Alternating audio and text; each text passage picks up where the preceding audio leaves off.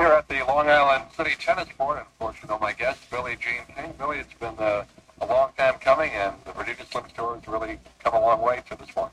Well, what we're doing is uh, today we're celebrating our 15th year for uh, our anniversary for when we started the Virginia Slims back in 1971. And uh, what has happened is Rosie Gonzalez came up with the idea to have all the original nine who started the circuit to come into New York for the Virginia Slims Championships. And uh, we'll be introduced tomorrow night and have a great time. Uh, it's really nice for us because I haven't seen some of these players for 15 years.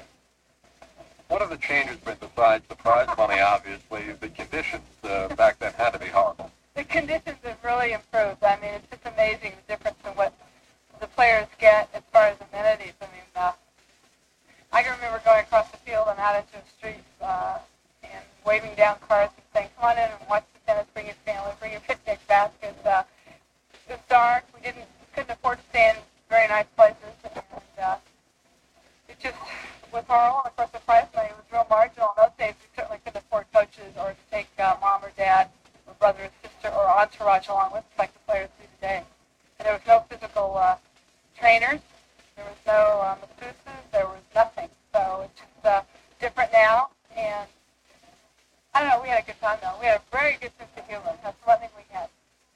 you've been the pioneer for women's tennis. Was there ever a point where the pressure got so much that you say, well, let's chuck it all, let's not keep going?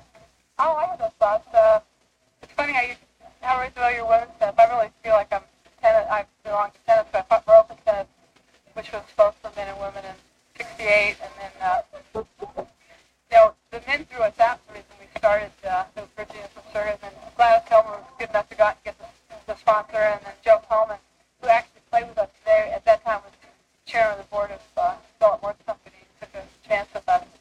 So we it was. Uh, interesting to see evolved and all the people involved to make it to make it really happen.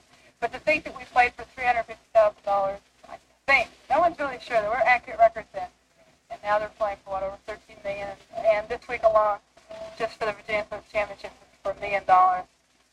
A million dollars, unreal. I've asked all the players for a loan in this tournament coming up.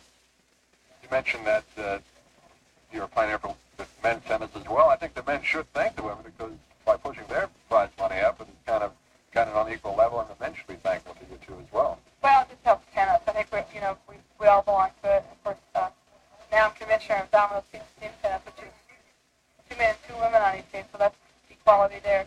Do you see that becoming uh, a big sport again? I know a few years ago you played for the Apples and the Sets out in New York. Do you think New York can handle a team tennis concept? Uh, I think eventually it can again, but we do it differently now. We only have prize money. We don't have salaries the way we did with World Team Tennis. And we also start our, our Domino's Team Recreational which is in 250 cities right now, which is for any age group, 10 and under, all the way up to our uh, Silver Streaks, which are over 70 years old. We've got every age group play this year, so it's real exciting that at the local level it's really growing. And uh, we had eight pro teams. But eventually we will be in the New York area.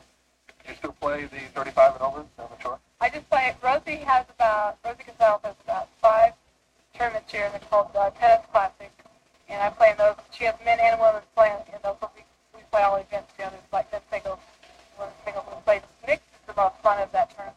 So I play in five of those for Rosie every year. You ever going back to Wimbledon, maybe as a mixed doubles player?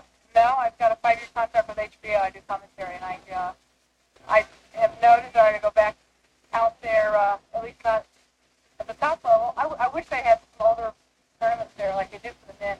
And I know we need to uh, make the uh, committee very, very aware that we'd like to be playing there also, maybe second week. But I don't know how I can do both. One final question. Uh, women's tennis has come a long way. Is there anything you'd like to see improved from the way it is now?